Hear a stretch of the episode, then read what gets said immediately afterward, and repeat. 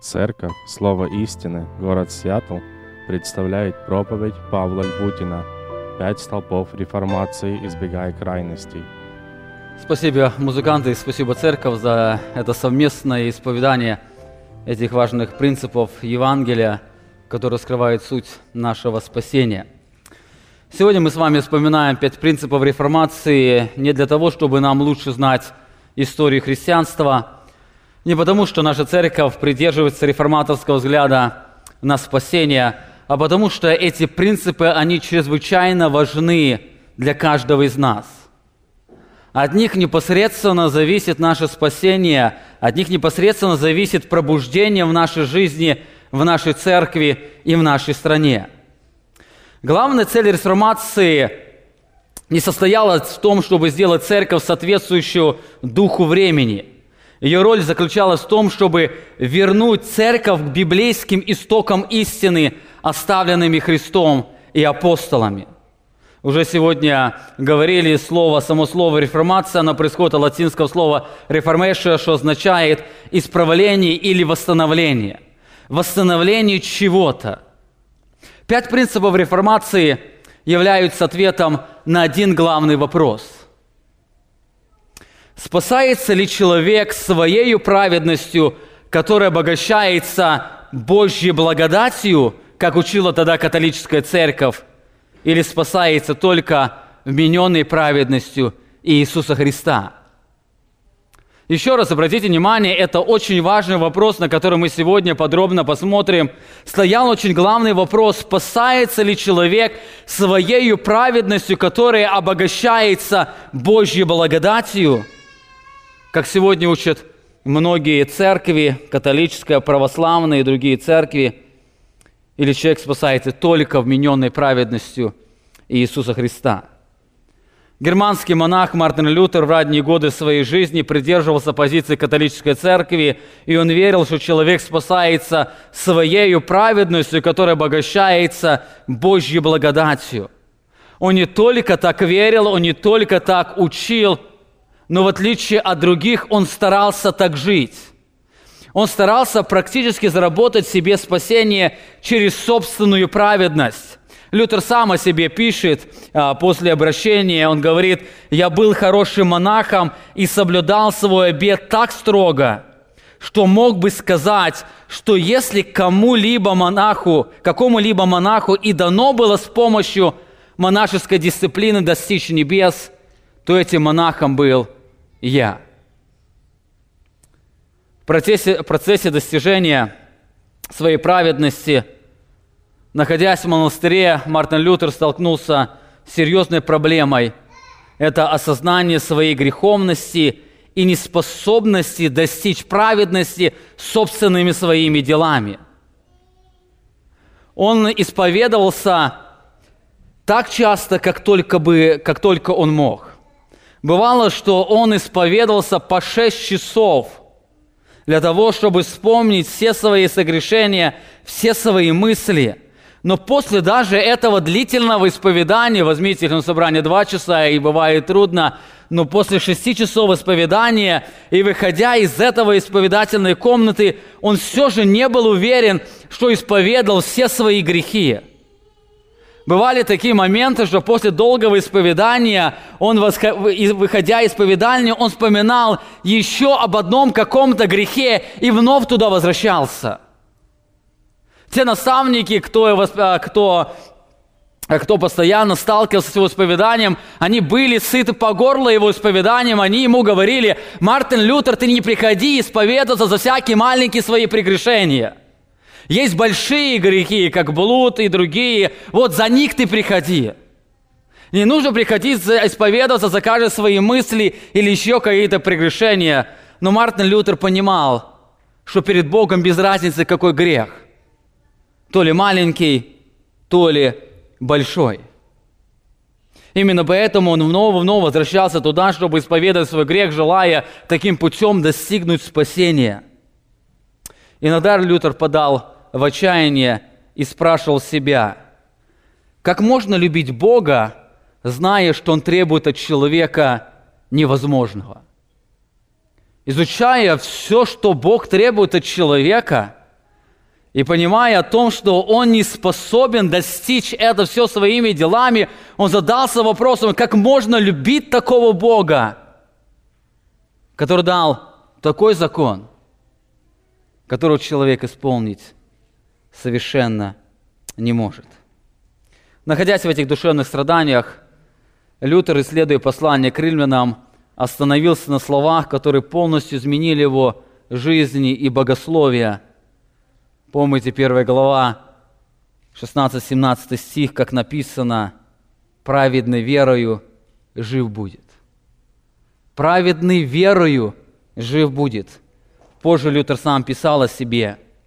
«Я стремился понять Павла в его послании к римлянам – Однако мешали мне в этом не столько замерзшие ноги, сколько одна фраза из первой главы «В нем открывается правда Божия или праведность Божия». Я отчаянно стремился узнать, что имел в виду Павел в этом месте. Наконец, размышляя днем и ночью над словами «В нем открывается правда Божия от веры в веру», как написано «Праведный верою жив будет», я стал понимать эту правду Божию, как то, посредством чего праведный человек живет даром Божьим, то есть верою. Я сразу же почувствовал себя заново родившимся, как будто я вошел через открытые врата самого рая. С этого момента я увидел все Писание в новом свете. Теперь ранее ненавидимую мною фразу «правда Божия» я стал любить и превозносить как сладчайшую из фраз. Это место стало для меня самими вратами рая. Праведный верою жив будет. Именно это осознание или осознание оправдания через измененную праведность Христа заставило Лютера перед лицом опасности 31 октября 1517 года прибить дверям Витербергской замковой церкви Германии свои 95 тезисов – которые зажгли огонь реформации в Германии и во всей Европе. Важно отметить, что пять принципов реформации не были изобретены во время реформации. Они были прожжены реформаторами как основные принципы Евангелия, которые были установлены Иисусом Христом. Пять принципов реформации – это пять принципов Евангелия, которые провозил Христос и апостолы – Реформация XVI века – это было одним из днем, который входит в Божий замысел, когда Бог позволил вновь увидеть красоту Евангелия через эти пять важных принципов. Более того, пять принципов реформации, они дают ответы на все вопросы христианской жизни, но отвечает на один очень главный вопрос. Спасается ли человек своей праведностью, которая обогащается Божьей благодатью – как учит католическая, православная и многие церкви, или спасается только вмененной праведностью Иисуса Христа. На протяжении всей истории церкви сатана через лжеучителей пытается исказить истинную сущность Евангелия. Мы постоянно живем в этой духовной войне за фундаментальные истины Евангелия – мы постоянно сталкиваемся, и в нашем сознании, в нашей жизни постоянно идет эта война. С одной стороны, мы сталкиваемся с одной опасностью – это отвержение пяти пунктов или пяти фундаментальных принципов Евангелия, когда к этим принципам мы что-то добавляем. Писание плюс вера плюс или благодать плюс Христос плюс или Божья слава плюс и еще что-то. Это с одной стороны есть опасность.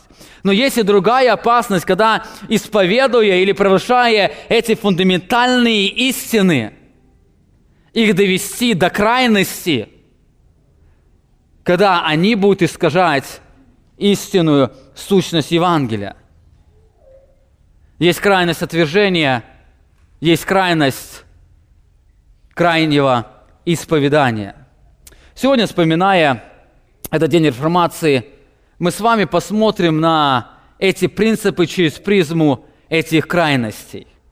Тема сегодняшней проповеди я назвал «Пять столпов реформации, избегая крайностей».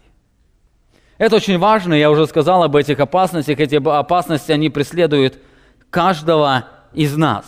Говоря о пяти принципах реформации, я их представил в виде трех колонн, которые держат здание христианской жизни. Три колонны, которые стоят на фундаменте, они держат весь все здание христианской жизни. И фундамент этого здания, на котором стоят эти колонны, является Писание. Только Писание или по-латински соло скриптура. Другими словами, ответ на важный вопрос, спасается ли человек своей праведностью, которая обогащается Божьей благодатью, или только мененной праведностью Иисуса Христа определяется не мистическим переживанием, не опытом особо духовных людей, объективной, исторической, рациональной истиной Священного Писания – этот принцип чаще всего подвержен сильной атаке со стороны дьявола. Именно когда этот принцип разрушается, то все здание оно начинается рушить. Если этот принцип разрушается, то все остальные принципы, только вера, только благодать, только Христос, они начинаются рушиться, потому что им не на чем стоять. Апостолы не раз предупреждали об этой опасности когда Писание будет подвержено сильной атаке, апостол Павел пишет Тимофею перед своей смертью в 4 главе, в 3 стихе, «Ибо будет время, когда здравого учения принимать не будут, но по своим прихотям будут избирать себе учителей, которые сили бы слуху, и от истины отвратят слух, и обратятся к басням». И он это говорит в контексте церкви. Это не в контексте мира – Мир, он всегда отворачивается от Божьего Слова. Он говорит, что последнее время наступит в том, что люди в церкви, они будут отворачиваться от Божьего Слова. И они Божье Слово будут замещать определенными баснями или другими человеческими представлениями. На протяжении 20 веков эти пророческие слова апостола Павла постоянно исполняются. Одни, признавая Писание – опровергают авторитетность его, утверждая, что в Библии содержится не Божье Слово, а мнение Божьих людей. Именно поэтому они говорят, мы не можем стоять на основании только Писания и делать какие-то догматические утверждения. Если апостол Павел говорит о каком-то вопросе, то это только его мнение – Именно это сегодня теория стала фундаментом либерального богословия. Сегодня многие церкви начинают а, а, принимать или говорить о том, что нормально к однополым бракам.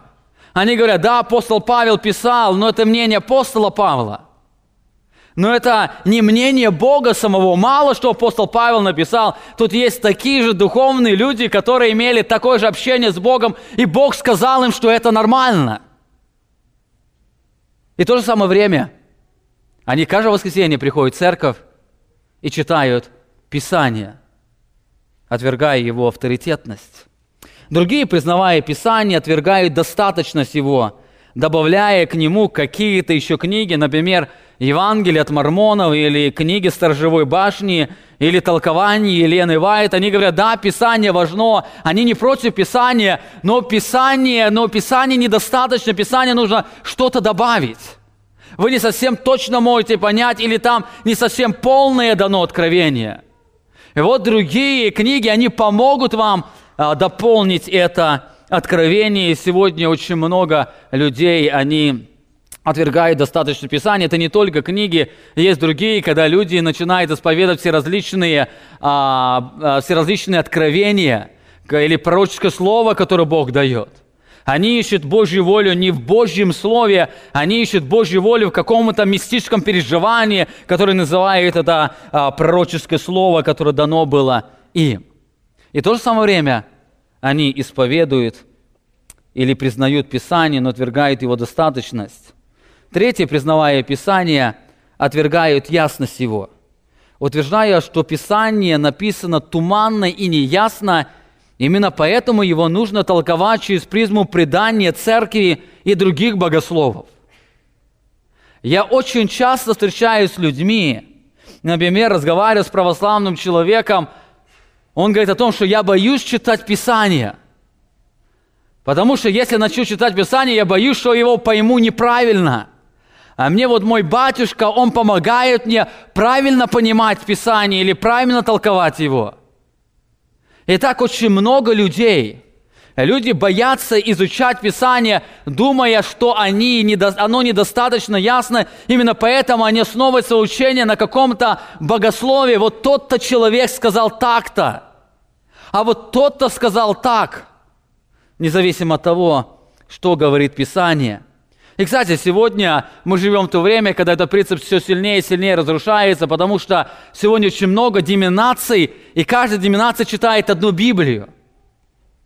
И в одной из встреч человек меня спросил, а как я могу, а как я могу быть убежден, то, что вы проповедуете, это правильно? Когда вокруг вас очень много других разных церквей, и каждая из них говорит, что проповедует Писание и толкует его правильно. Ну, знаете, все это исходит из отвержения ясности Писания. Они отвергают, что Писание, оно ясно. Принцип только Писания провозгласил, провозглашает, что Писание, оно является, во-первых, авторитетным источником откровения.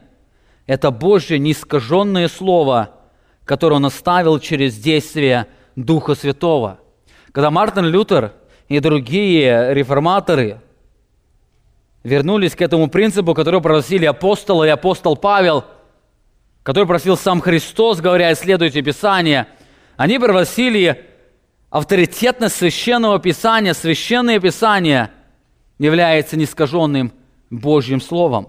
Во-вторых, принцип только Писания провозглашает, что Писание является достаточным Божьим откровением. Мы не нуждаемся в другом откровении. Все, что нам нужно, Бог уже оставил в Писании, и этого достаточно для нашего спасения и освящения. Мы не нуждаемся ни в каком больше другом откровении, мы не нуждаемся в еще каком-то откровении, чтобы знать Божью волю. Писание абсолютно достаточно.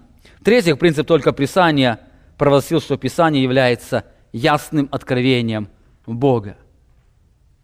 Когда мне люди говорят о том, что Писание не ясно, не боятся его читать, я им говорю, все равно читайте Писание. Вы можете не слушать проповеди, проповеди, нашей церкви.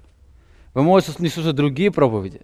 Отложите все, если вы пытаетесь разобраться в основе веры, отложите все. Возьмите Писание и читайте Писание – оно абсолютно ясно укажет вам путь. Лютер писал об этом.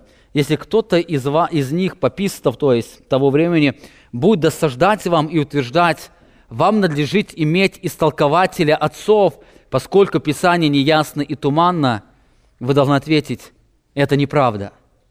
Не существует на земле более ясной книги, чем Святое Писание, которое по сравнению со всеми другими книгами – как солнце по сравнению с любым другим источником света. Писание абсолютно ясно.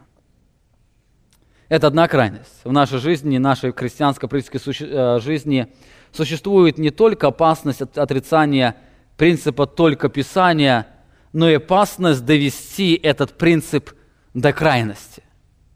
Есть другая крайность отвержения или искажение принципа только Писания. Я приведу вам только две из них, их можно перечислять больше. Одна из крайностей – это пренебрежение библейской проповеди.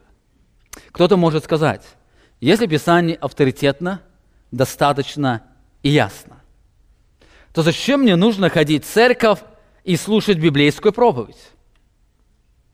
Или другими словами, а зачем церкви нужно проповедовать? Может быть, будем просто собираться – и читать Писание.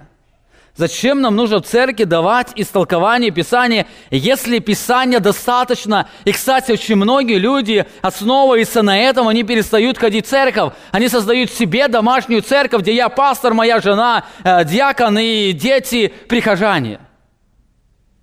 Знаете, это крайность. Только Писание никогда не подразумевало игнорирование библейской проповеди. Наоборот, только Писание, она превозглашала важность библейской проповеди. Апостол Павел, провозглашая принцип только Писания, пишет Тимофею во втором послании, 3 глава, 16 стих, Все Писание Богдохновенно, говоря о его авторитетности, и полезно или достаточно для научения, для обличения, для исправления, для наставления в праведности. Да будет совершен Божий человек, как всякому доброму делу приготовлен. Здесь апостол Павел утверждает авторитетность и достаточность и ясность Священного Писания. И после этого утверждения он делает Тимофею очень важное повеление. Посмотрите, следующий стих, который апостол Павел пишет Тимофею. Следующая глава, первый стих. «Итак, заклинаю тебя». Итак, по этой причине, по причине достаточности, ясности, авторитетности Писания, по этой причине заклинаю тебя перед Богом и Господом нашим Иисусом Христом, который будет судить живых и мертвых явлений Его и Царствие Его, проповедуй Слово.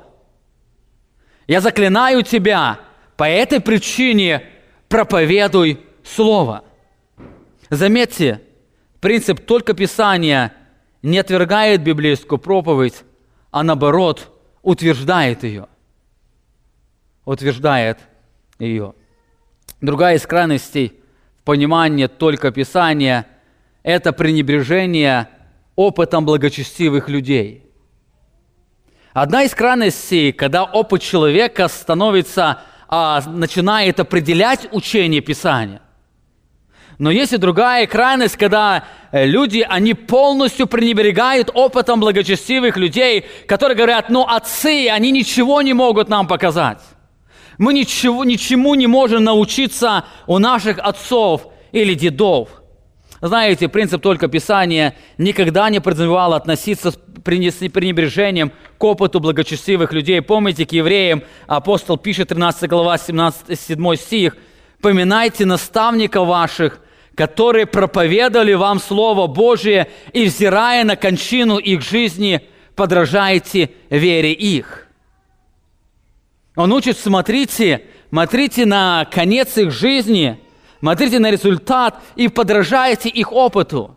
Подражайте опыту их веры, подражайте опыту их доверия Богу. Смотрите, как они доверялись Богу, учитесь также доверять Богу. Именно поэтому принцип только Писания не отвергает ценность чтения христианских книг – которые представляют собой тщательное наблюдение, ясное понимание, объективную оценку и мудрое применение автором какой-то конкретной истины, библейской истины в сфере практической жизни. Принцип только Писания, он не призывает того, что мы могли отложить все книги и читать только Писание. Принцип только Писания не говорит о том, чтобы мы пренебрегали биографией других людей. Мы должны читать и полезно читать тех людей, с которыми мы, о которых мы точно можем сказать, эти люди, они любили Христа и умерли в вере. Принцип только Писания раскрывает, что только Писание обладает абсолютным авторитетом. Принцип только Писания говорит об авторитетности. Любая проповедь, любая книга или любой опыт благочестивого человека должны исходить из объективной истины Священного Писания. Лютер писал об этом. Не церковь должна определять, чему учит Библия, а Библия должна определять то, чему учит церковь, и Библия должна стать руководством повседневной жизни верующего. Можно сказать, не опыт должен определять, чему учит Библия, а Библия должна определять, какой должен быть опыт. Но все это, оно не говорит нам о том, что мы пренебрегали, пренебрегали своими отцами, пренебрегали верой их, пренебрегали их биографией, пренебрегали теми, теми людьми, которые в дни реформации, они перед лицом опасности встали и провозгласили только Писание. И, кстати, многие из них, они только за это слово «только Писание» отдали свою жизнь. Многие из них были сожжены, кто-то был распят. Итак, принцип Писания. С одной стороны, есть опасность отвержения его, с другой стороны, есть опасность довести его до крайности. Второй важный принцип реформации – это только вера. Этот принцип, он исходит из авторитетного Божьего откровения или соло фиды. Только вера – это принцип выражает саму природу Евангелия. Согласно этому принципу, как сегодня же э, говорили, спасение – это дело Божье, а наша ответственность – это верить и повиноваться тому, что сделал Господь. Спасение – это дело Божье. И мы имеем это спасение только через призму веры. Апостол Павел пишет об Аврааме, Галатам 3 глава 6 стих. «Так Авраам поверил Богу, и это вменилось ему праведность». Он оправдался не через дела из контекста, он говорит, но он оправдался по вере. Он поверил Богу, и Бог менил это в праведность. Ефесянам 2 глава 8 стих. Ибо благодатью вы спасены через веру, и сиение от вас Божий дар, и не отдел, чтобы никто не хвалился. Вера является единственным условием для спасения человека. Это единственное условие. Но есть опасность. Первая опасность – это отвержение этого принципа, добавление к вере что-то еще – когда что-то еще добавляется к вере. Апостол Павел предупреждал, что отрицание достаточности веры как единственного условия имеет серьезные последствия. Галатам 5 глава 4 стих, он говорит, «Вы, оправдавшие себя законом, то есть оправдавшие или ищущие оправдание своей праведностью, остались без Христа, отпали от благодати, а мы духом ожидаем и надеемся праведности от веры.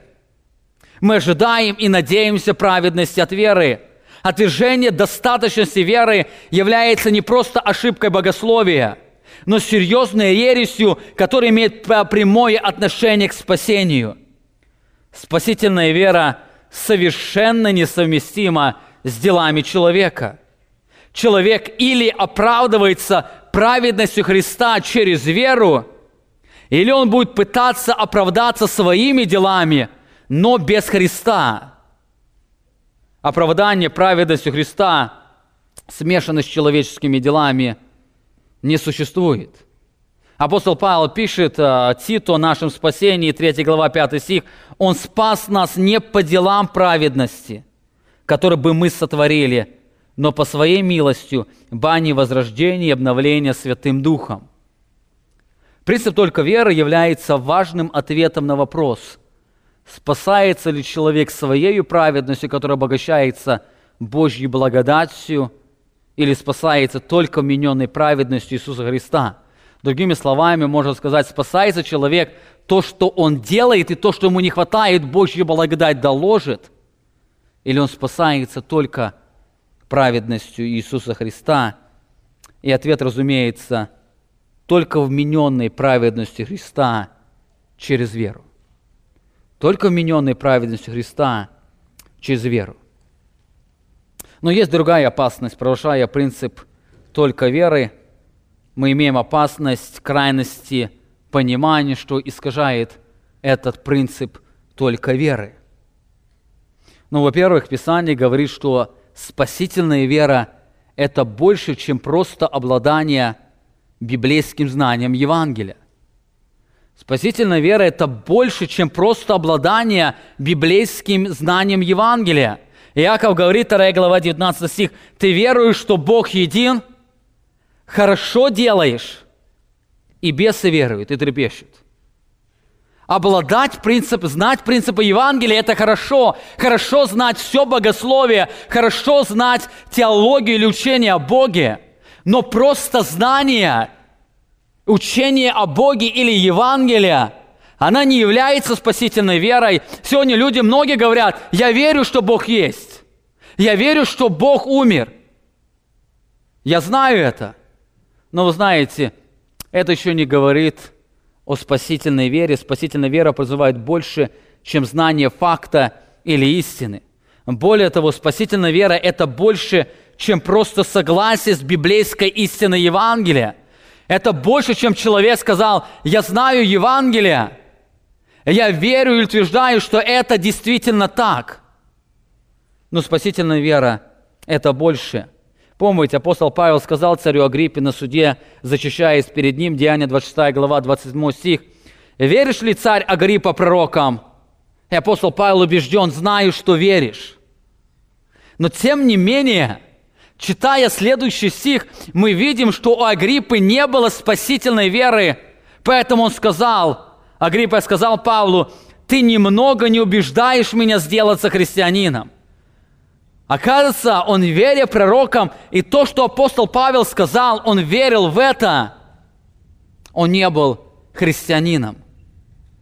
Спасительная вера – это больше, чем признание себя грешником, нуждающимся в спасении.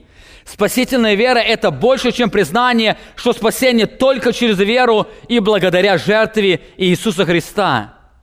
Спасительная вера – это практическое доверие истине Евангелия. Спасительная вера – это практическое доверие. Именно поэтому спасительная вера всегда будет иметь практическое выражение своей жизни. Это не просто голая вера, человек сказал, я верю и все. Спасительная вера, она всегда будет иметь выражение своей жизни, поэтому Иаков говорит, ну скажет кто-нибудь, ты имеешь веру, а я имею дела. Покажи мне веру твою из дел твоих, а я покажу тебе веру мою из дел моих. И дальше Иаков говорит, но хочешь лишь знать неосновательный человек, что вера без дел мертва.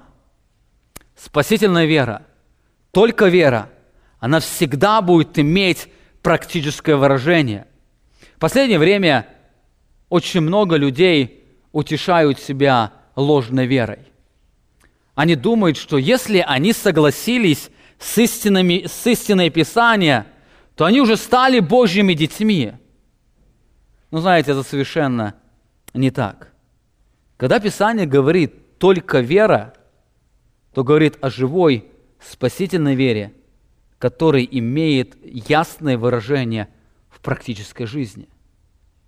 Если вы хотите узнать, обладаете ли вы верой, то, апостол, то Иаков говорит, посмотрите на свою практическую жизнь.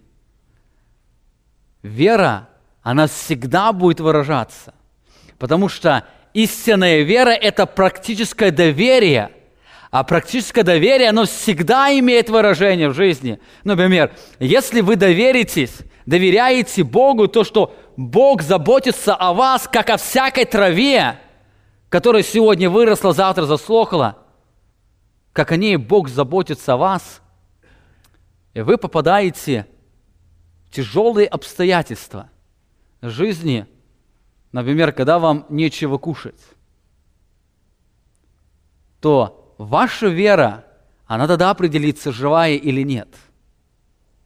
Отсутствие веры, она ведет вас в панику, в глубокие страдания. Доверие Богу, как Отцу, который о нас заботится, оно принесет утешение, понимая, что Бог меня не оставит. Точно так же и спасительная вера. Помните, когда сказано, Иаков поверил Богу, это вменилось в праведность, на протяжении жизни Иакова мы постоянно видели доверие или плоды веры. Он пошел, сам не зная куда. Обратите внимание, он пошел, поверил Богу, Бог не дал ему абсолютно direction. Вот ты, Авраам, ты пойдешь туда, потом придешь туда, потом придешь там, там с тобой будет танк, ты построишь голод, а, город и так далее. Нет, Бог говорит, Иаков, ой, Авраам, иди в этом направлении. Авраам пошел. Он знает, что Бог, он говорит, я дам, приведу тебе, дам землю, у него было обетование, он не знает куда, но он каждый день доверяется Богу. Его жизнь, она строится каждый день на доверии Богу. Знаете, вера, она не связана с тем, что я все знаю. Вера, она связана, что я сегодня практически шаг за шагом выражаю свое доверие Богу. Итак, мы видим две опасности. С одной стороны, отрицание достаточности веры, с другой стороны, достаточность веры доводить до крайности, лишая ее, э, лишая ее элемента практического доверия Богу.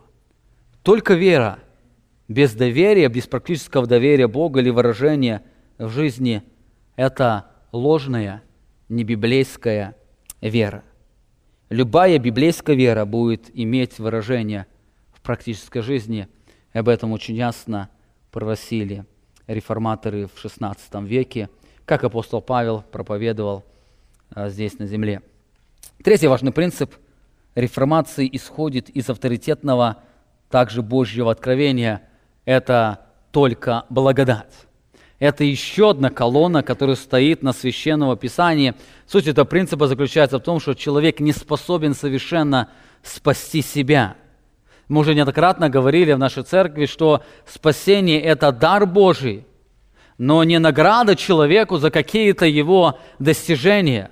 Об этом говорят многие тексты Священного Писания – Ефесянам 2 глава 8 стих мы читали, «Ибо благодатью вы спасены через веру, и сие нет вас, Божий дар, не отдел, чтобы никто не хвалился».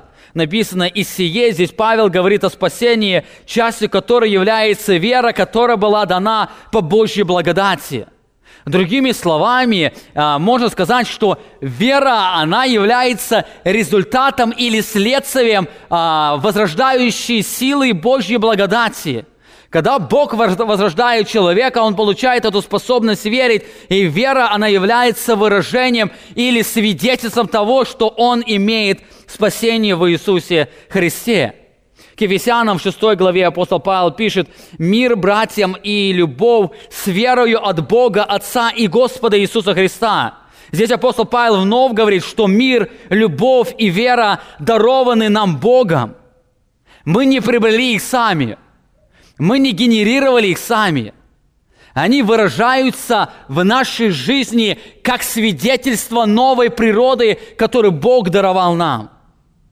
Именно каждый раз, когда человек получает это возрождение, оно будет обязательно выражаться в практическом доверии Богу или практической его вере.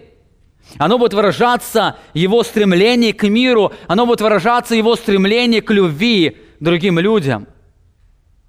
Апостол Павел филиппийцам пишет, 1 глава, 29 стих, «Потому что вам дано ради Христа не только веровать в Него, но и страдать за Него».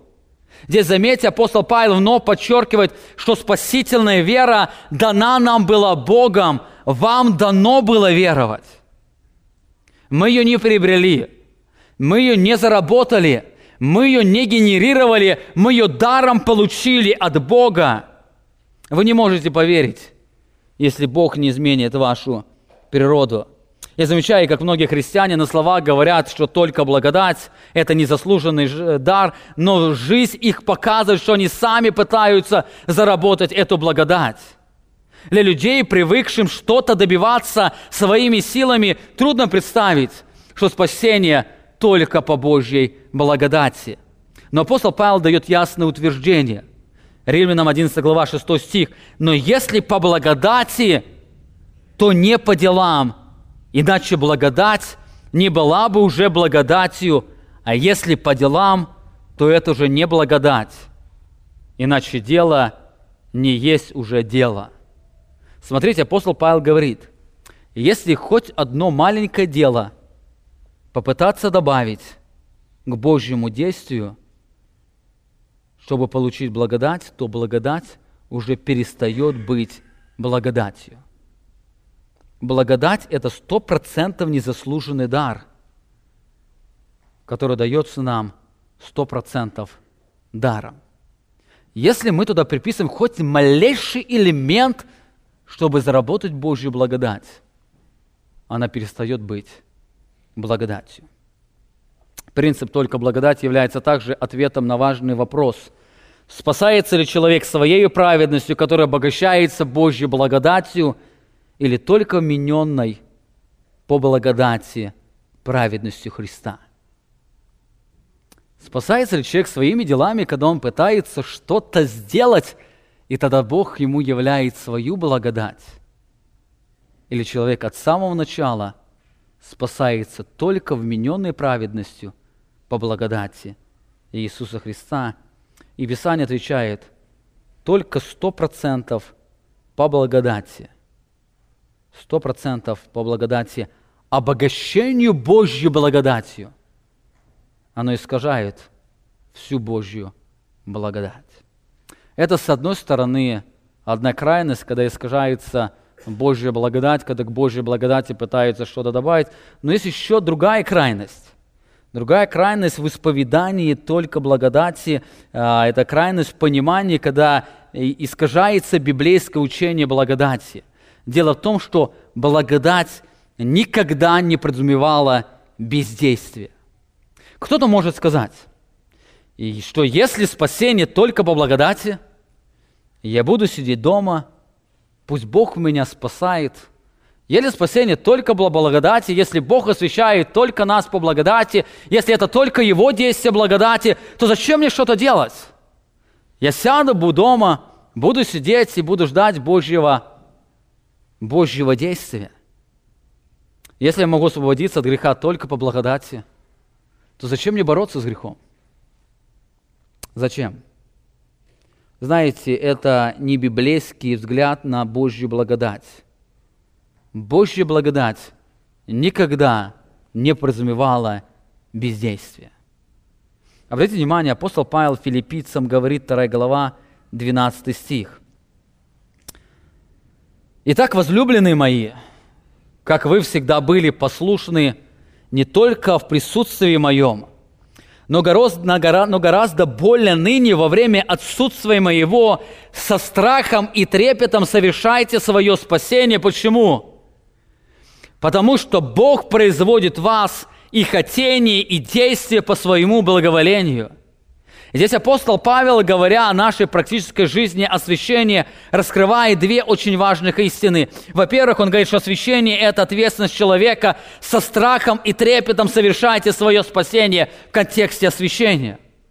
Со страхом и трепетом – это призыв к какому-то действию и не просто к какому-то пассивному действию. Ну, если получится, то сделай. Это, это призыв, это посвятить себя – это отдать полностью себя и, и не только посвятить себя, но трепетать перед этим, постоянно контролировать свою жизнь. Но, во-вторых, он теперь раскрывает причину, почему мы должны это сделать, потому что это дело Божьей благодати, потому что Бог производит вас и хотение, и действия по своему благоволению – более того, апостол Павел связывает две эти истины союзом, потому что, то есть, по причине того, что Бог по своей благодати вас освящает, мы должны со страхом и трепетом совершать свое спасение. Другого пути нет. Когда Писание говорит о Божьей благодати, то Божья благодать, она подталкивает нас к несраспущенности, не к бездействию – Божья благодать, она учит нас праведно жить, как апостол Павел пишет а, Титу. Божья благодать, она не бездейственна, она, наоборот, учит нас к действию. По причине того, что Бог производит в вас хотение и действия, вы должны со страхом проводить с ваше спасение.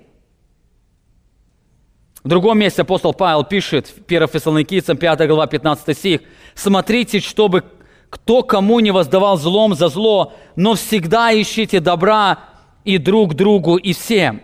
Всегда радуйтесь, непрестанно молитесь, за все благодарите, ибо такова вас воля Божья во Христе Иисусе. Духа не угошайте, пророчество не уничижайте, все испытывайте, хорошего держитесь, удерживайтесь от всякого рода зла. И дальше говорит, сам же Бог мира да светит вас во всей полноте, и ваш дух, и душа, и тело во всей целостности да сохранится без порока пришествие Господа нашего Иисуса Христа. Заметьте, перед этим апостол Павел, он делает призыв. Вы непрестанно молитесь, вы благодарите всегда. Он говорит о том, что вы удерживаетесь от всякого рода зла. Он говорит о пассивном действии. Это призыв к действию. И потом он делает заключение, как утешение, что сам Бог мира, Он осветит нас в своей полноте это является Его благодать. Заметьте, что Божья благодать, она не развивает бездействие человеческого сердца. Другими словами, Божья благодать, она производит практическое действие в нашей жизни. Действие Божьей благодати, она будет выражаться в вере, а вера будет выражаться в нашем доверии, то есть в практическом действии. Божья благодать всегда будет подразумевать призыв к действию. Сегодня появилось много людей, которые пытаются исказить учение реформации, говоря о том, что реформация проповедует о безопасности спасения, что приводит все дозволенности – говорят, что учение только благодать, она проповедует вседозволенность. Но знаете, это крайность понимания только благодати. Никогда, никогда только благодать не проповедовала вседозволенность. Только благодать, оно наоборот призывало людей со страхом и трепетом совершать свое спасение. Знаете, если вы соприкасаетесь с Божьей благодатью, и вы чувствуете элементы, или вам кажется, что Божья благодать, она проповедует вам вседозволенность, это говорится о том, что вы не познали, что такое Божья благодать. Истинное понимание Божьей благодати всегда приведет к страху и трепету и преклонению перед Божьим Словом. Божья благодать, она всегда приведет к этой точке. Итак, мы видим две опасности. С одной стороны, это отрицание достаточности Божьей благодати, когда люди пытаются что-то к Божьей благодати приписать, какое-то действие, хотя бы только веру. Это одна крайность. Есть другая крайность, когда достаточность Божьей благодати доводит до крайности, то есть до бездейственности человеческого сердца. Только благодать никогда не проповедовала вседозволенность. Четвертый очень важный принцип реформации, исходящий из Божьего откровения, это только Христос. Знаете, очень трудно сказать, сегодня люди пытаются поставить логически, а, что первое, что второе, что третье. Очень трудно, очень трудно построить, а, поставить, что важнее, потому что каждый из этих принципов, он является абсолютно важным. Если вы будете верить в один принцип, отвергая другие, вы всегда исказите тот принцип. Невозможно понимание одного принципа, оно будет определять ваше понимание и всех других принципов. Только Христос, Соло Христос, это продолжение темы оправдания веры и спасения по благодати.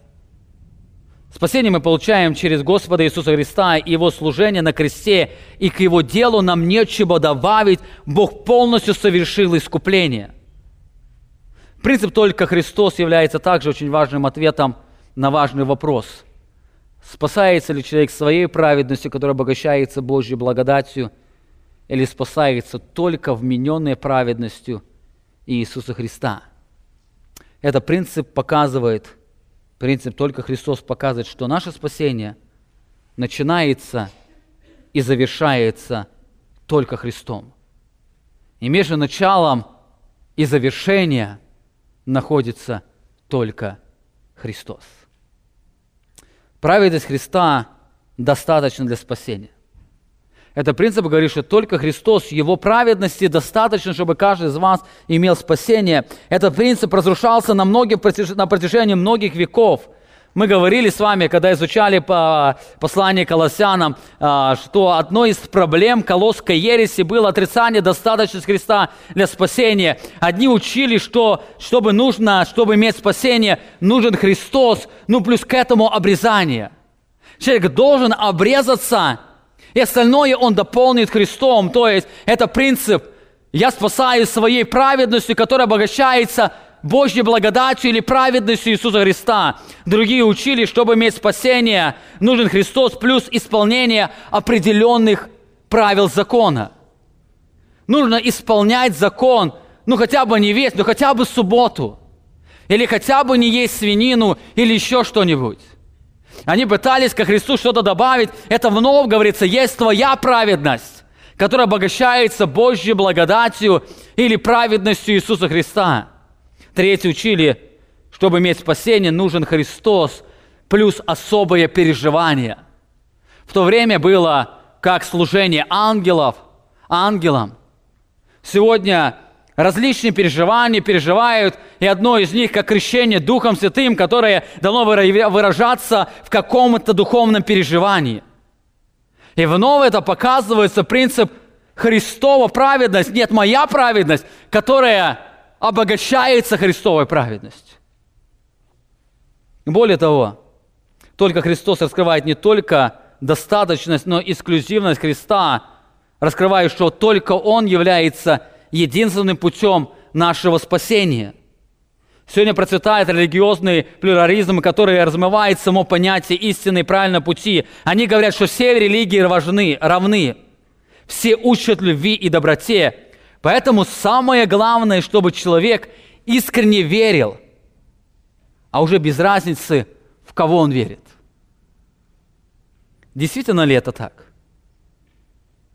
Действительно ли, что все религии ведут к Богу? Иисус сказал, «Я есть путь истинной жизни, никто не приходит к Отцу, как только через Меня». Здесь нов принцип «только я, только Христос». Апостол Павел, продолжая, апостол Петр, продолжая мысли и Христа, он говорит, Деяние 4.12, «Ибо нет другого имени под небом данного человека, которым надлежало бы нам спастись. Нет другого имени». Для спасения необходим только Христос – и Христа одного достаточно, чтобы спастись. Один из примеров является Корнилий. Вы помните, Писание говорит о том, что был Корнилий, о нем само Писание говорит, он был благочестивый, боящийся Бога со всем домом своим, творящий много милостыни народу и всегда молящийся Богу, живому Богу, Богу Израилеву. Очень хорошие характеристики. Но знаете, в этом не было одной очень важной детали. Это только Христос, который имеет только вера. И когда ангел сказал ему, он сказал, призови Петра, он скажет тебе слова, которыми спасешься ты и весь дом твой. О чем эти слова говорят? Несмотря на всю самоправедность Корнилия, который даже отмечает небо, он продолжал быть неспасенным человеком. Он продолжал быть неспасенным человеком. Ему нужен был проповедник Евангелия, апостол Петр, который пришел бы и сказал бы ему проповедь о достаточности Христа и спасения через веру по благодати. И написано, он скажет тебе слово – и заметьте, как Бог, Он с уверенностью говорит, ангел через Бога, Он с уверенностью говорит, Он не говорит, что от этих слов ты можешь спастись.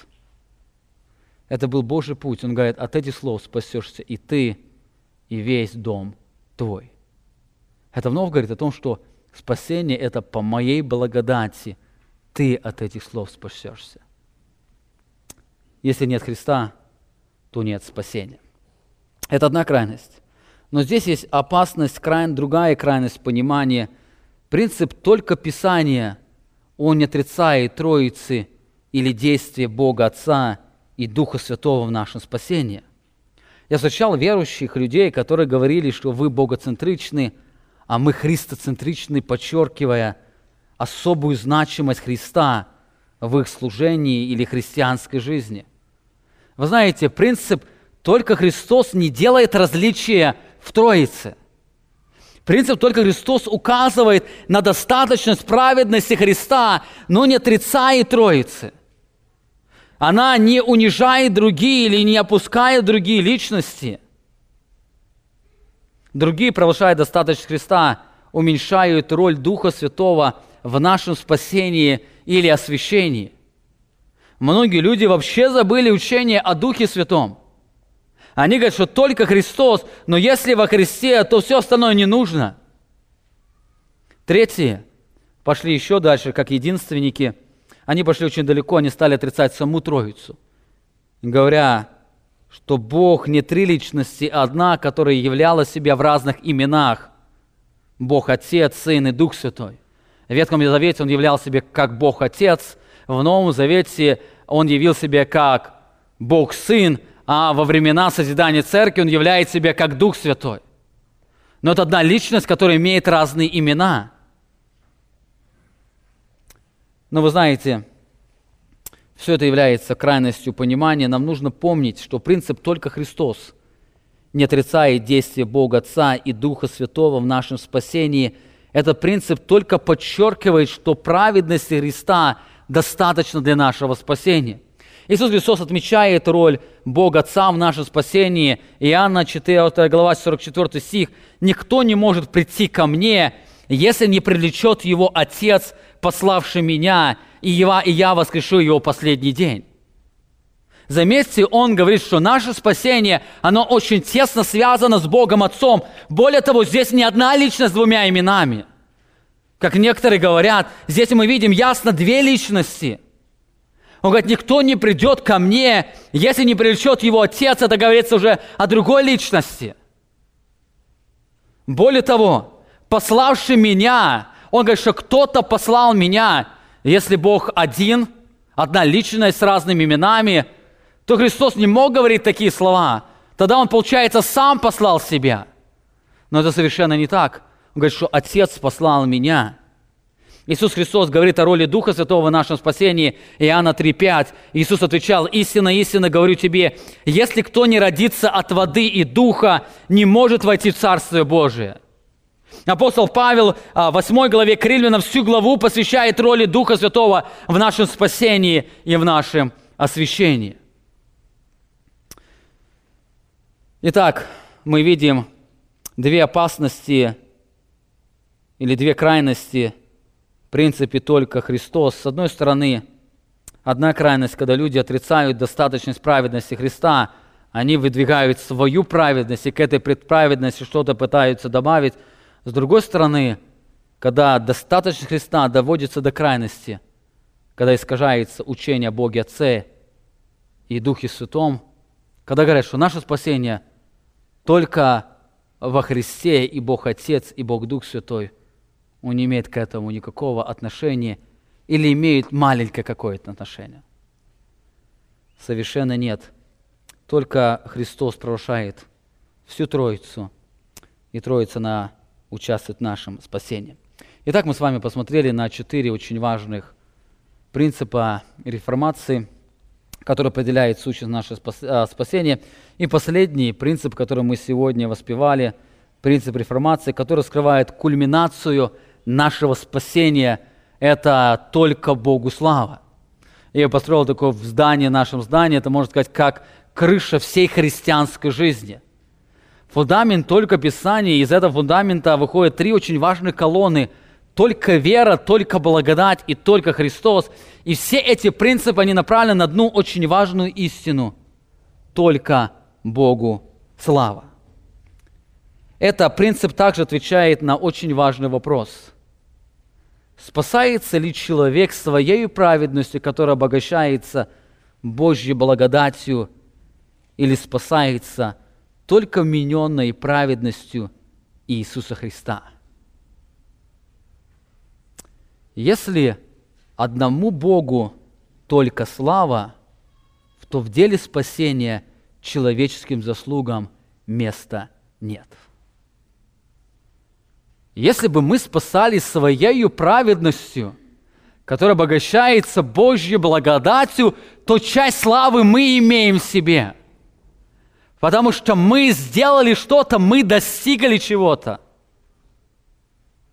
Но этот принцип говорит о том, что мы ничего не могли сделать, как апостол Павел говорит, мы были мертвы, но только по причине того, что Бог по своей благодати даровал нам способность веры и погрузил нас в Иисуса Христа, даровал нам праведность Иисуса Христа, потому что мы не можем генерировать свою праведность.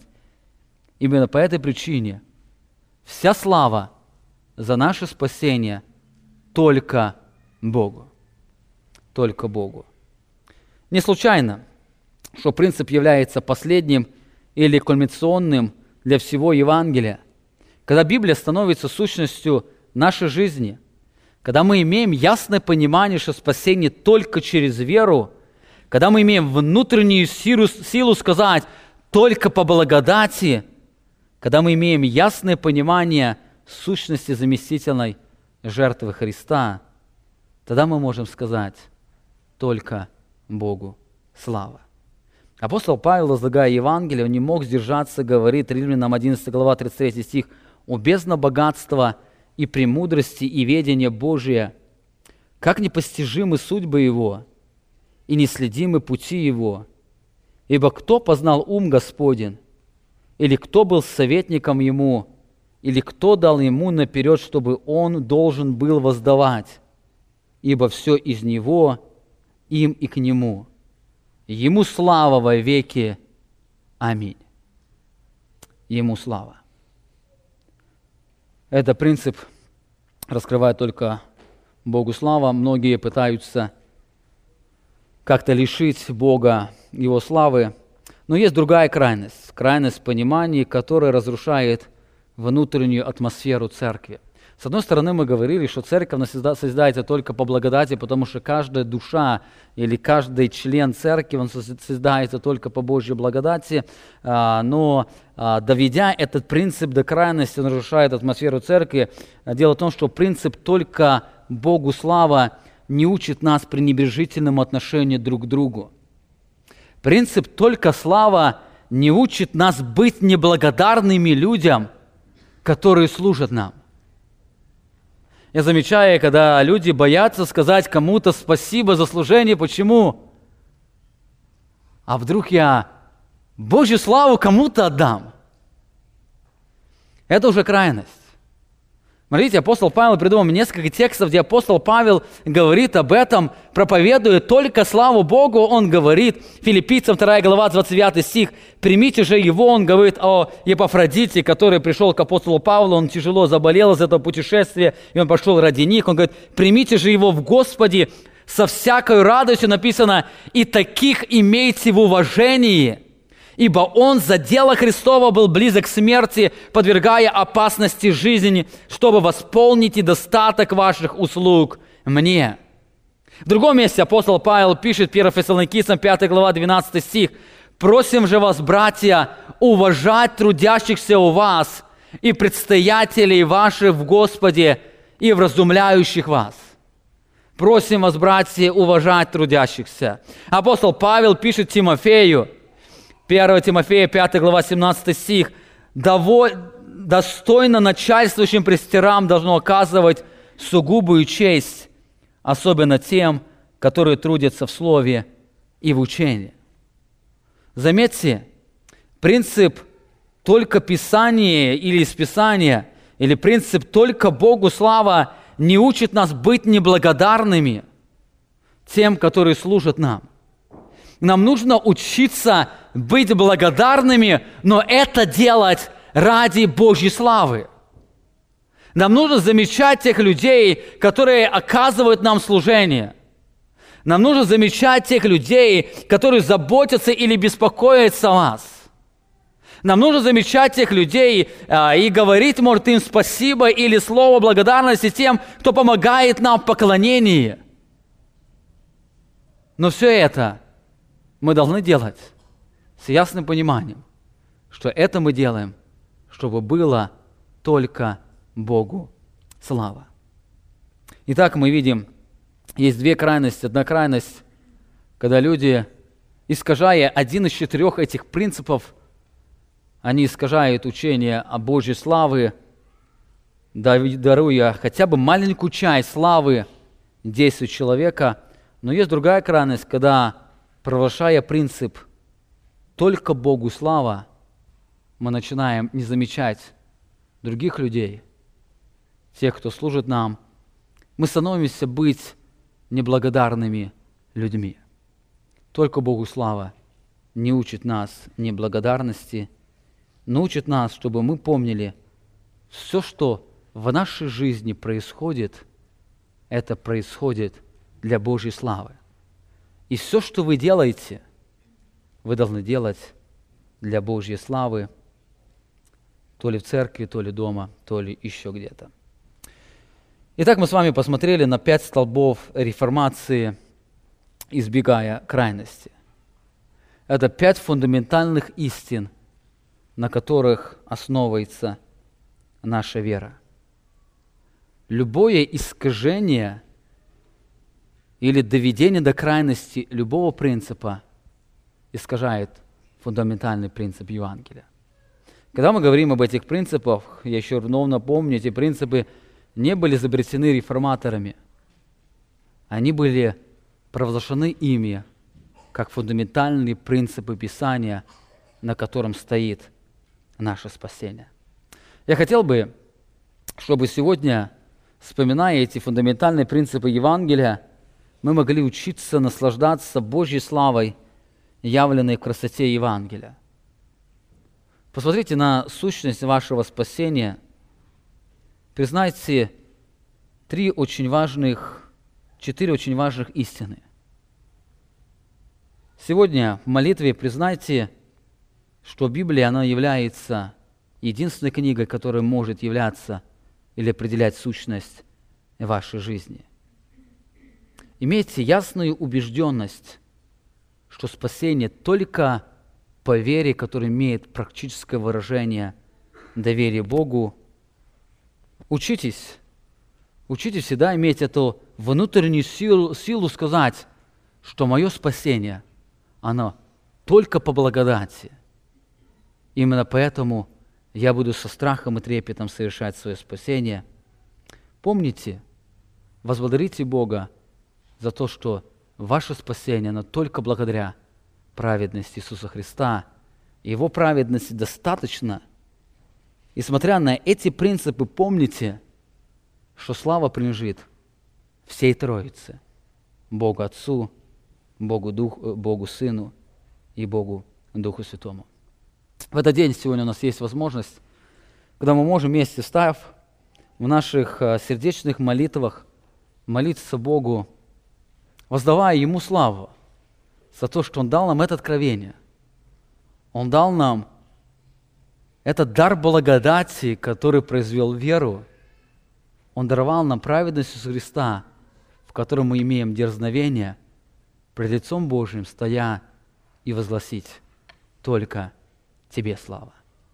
Сегодня у нас есть возможность еще раз поблагодарить за наших отцов, за тех, кто перешел, э, шел перед нами, и он нес эти истины.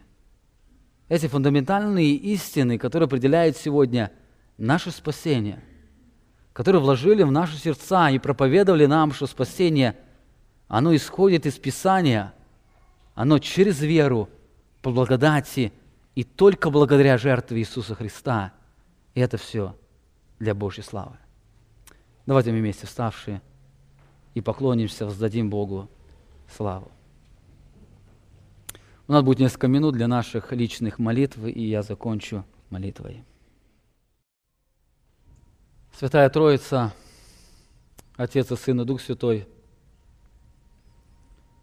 сегодня, вспоминая эти фундаментальные истины, которые Ты открыл нам через Твое откровение, которое Ты оставил через Твоих людей посредством служения Духа Святого.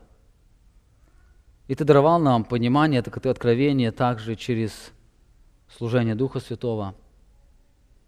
Мы благодарим Тебя за то, что мы могли сегодня иметь это время – чтобы нам, предстоя пред Твоим лицом, в Твоем присутствии, сегодня вместе провозглашать и вновь смотреть на этот фундамент, на чем строится наше христианство. Я беру Тебя, наш Отец Небесный, за удивительную весть спасения. Это удивительный план, это Ты решил, что спасение будет по вере, по благодати только жертвы Иисуса Христа – это твой замысел. И ты это все сделал для того, чтобы была только тебе слава. Ты сказал, не дашь своей славы иному. Ты никому не дашь своей славы. Но все этой красоте ты дашь твоим детям разделить или отображать твою славу вечности. И ты твой замысел запечатлел на страницах Священного Писания – я говорю тебе, Отец, за то, что Ты послал Сына Своего для того, чтобы даровать нам праведность. Я говорю тебя, Иисус Христос, за то, что Ты добровольно пришел на эту землю. Ты провозгласил эти важные принципы, что наше спасение, но только по благодати через веру и благодаря Твоей жертве.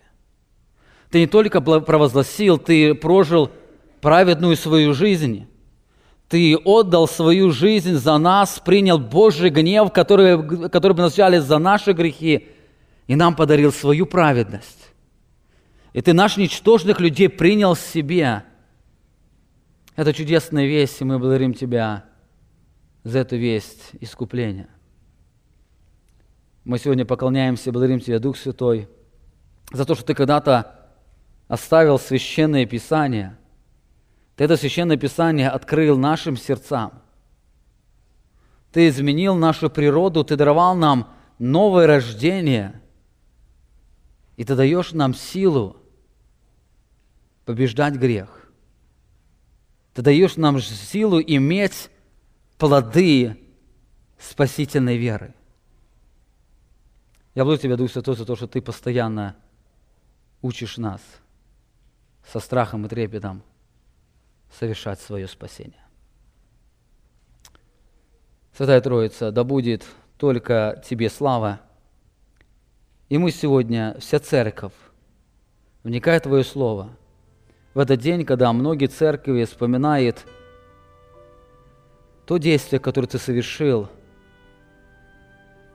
действие реформации, когда многие сердца людей ты вернул к истинным, фундаментальным истинам Того Писания. Мы в этот день хотим всей церкви воздать Тебе славу, наш великий Бог. Да будет только Тебе слава. И вся церковь скажет Аминь. Вы прослушали проповедь пастора Павла Львутина – Другие проповеди и информацию о нашей церкви вы можете найти на нашей странице в интернете www.словоистины.org.